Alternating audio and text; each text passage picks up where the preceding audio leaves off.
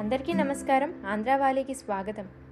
ఈరోజు నేను అక్బర్ బీర్బల్ కథల్లోంచి ఒక కథని చెప్పబోతున్నాను. ఒకరోజు అక్బర్ తన విశ్రాంతి గదిలో కూర్చొని మంత్రి బీర్బల్తో మాట్లాడుతూ ఉన్నాడు. వారు చాలా విషయాలు చర్చించుకున్నారు. బీర్బల్ తెలివికి పరీక్ష పెట్టి చాలా రోజులైంది. ఈ రోజు అతనికి ఒక పరీక్ష పెట్టాలి అని మనసులో అనుకున్నాడు అక్బర్. అనుకున్నదే తడవుగా బీర్బల్ను నువ్వు నన్ను ఈ గదిలోంచి ఒక్క నిమిషంలో బయటకు పంపగలవా? అని అడిగాడు. బీర్బల్ రెప్పపాటు కాలం ఆలోచించి రాజా మిమ్మల్ని బయటకు పంపలేను. అయితే ఒక్కసారి మీరు బయటకు వెళ్తే మాత్రం నిమిషంలో లోపలికి తీసుకురాగలను అన్నాడు. అక్బర్కు ఇది కూడా చిత్రంగానే అనిపించింది. సరే నేను బయటకు వెళ్తాను. లోపలికి ఎలా తీసుకురాగలవో చూస్తాను అంటూ గదిలోంచి బయటకు వెళ్ళాడు అక్బర్.